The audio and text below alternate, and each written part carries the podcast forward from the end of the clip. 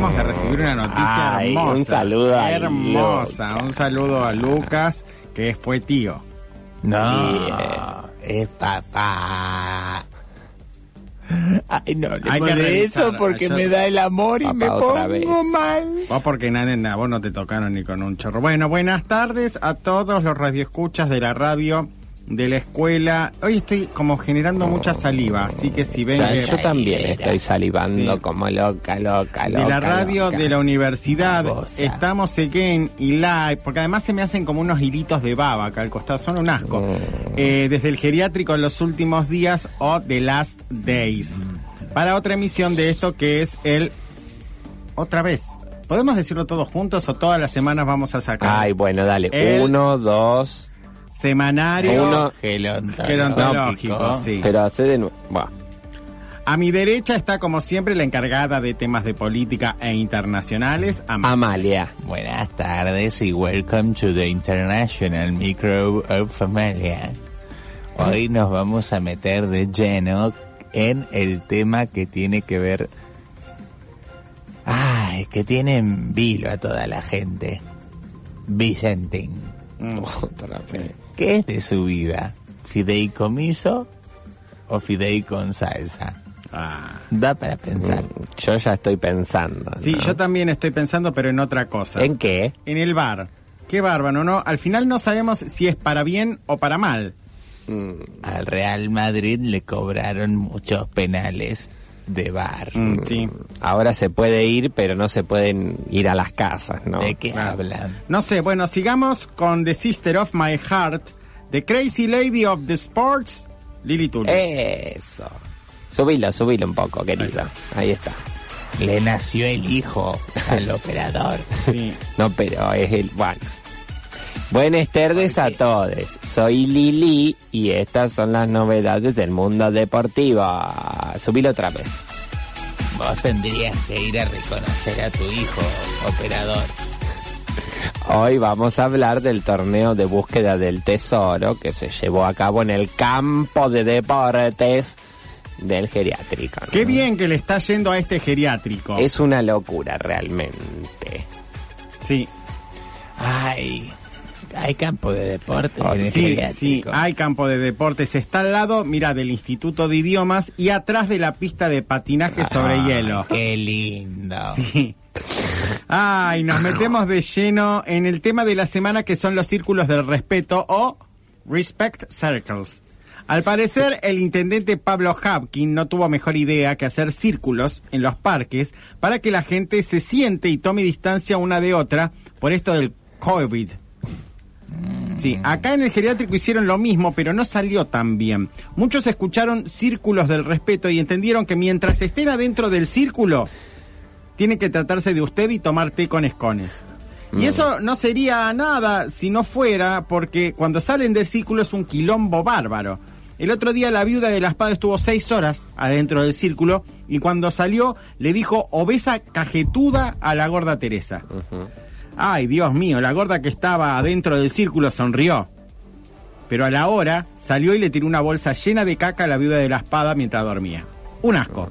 Al parecer, dijeron los del pabellón de psicólogos retirados que los círculos hacen que reprimamos el odio que nos tenemos y después sale todo junto. Un despropósito, realmente. Ahora, una nueva arista en el cubo de la noticia que es Vicentín en la voz de Amalia.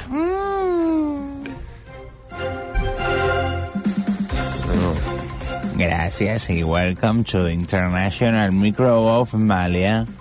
Vicentín. Vicentín. Y sentí. Vicentini. Vicentín. Vi. Y sentí. Bueno, dale. Sí. Qué bárbaro eso de dividir las palabras, porque nos damos cuenta de que este tema es sobre lo que vemos y sentimos. Por ejemplo, el otro día no vi un cactus y me senté arriba. ¡Ay! No vi y sentí un dolor enorme. No siempre que vemos sentimos y al revés. Porque al revés no es al derecho. Y seamos sinceros, es una carrera bastante larga pero hablemos del fideicomiso, no es otra cosa que un plato de pastas compartidas con el ex arquero de River Comiso. Fideos y comiso. Yo prefiero con manteca y quesito, pero hay gente que sin tuco no te toca un fideo. Así estamos viendo y sintiendo lo que nos pasa, porque Pasa Palabra es un gran programa, pero le falta algo de chispa, un magiclick.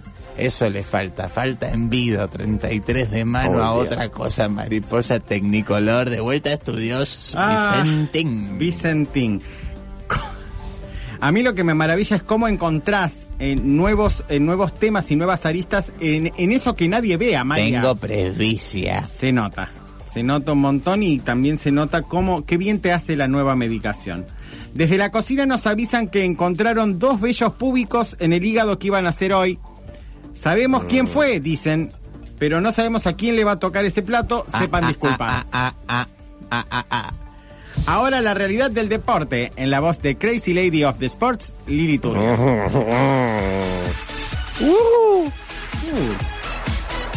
Gracias, Maggie. Mm. Hola, soy Lili y estas son las novedades del mundo deportivo. Uy, uy, uy.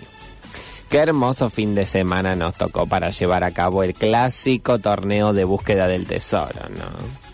Esta vez se llevó a cabo a la noche para que pudieran participar los del pabellón de vampiros que se venían quejando de que nunca pueden jugar a nada, ¿no? Al mediodía fue todo amabilidad entre todos los pabellones, pero a la noche nos dimos cuenta que no fue una gran idea hacer el torneo, la verdad.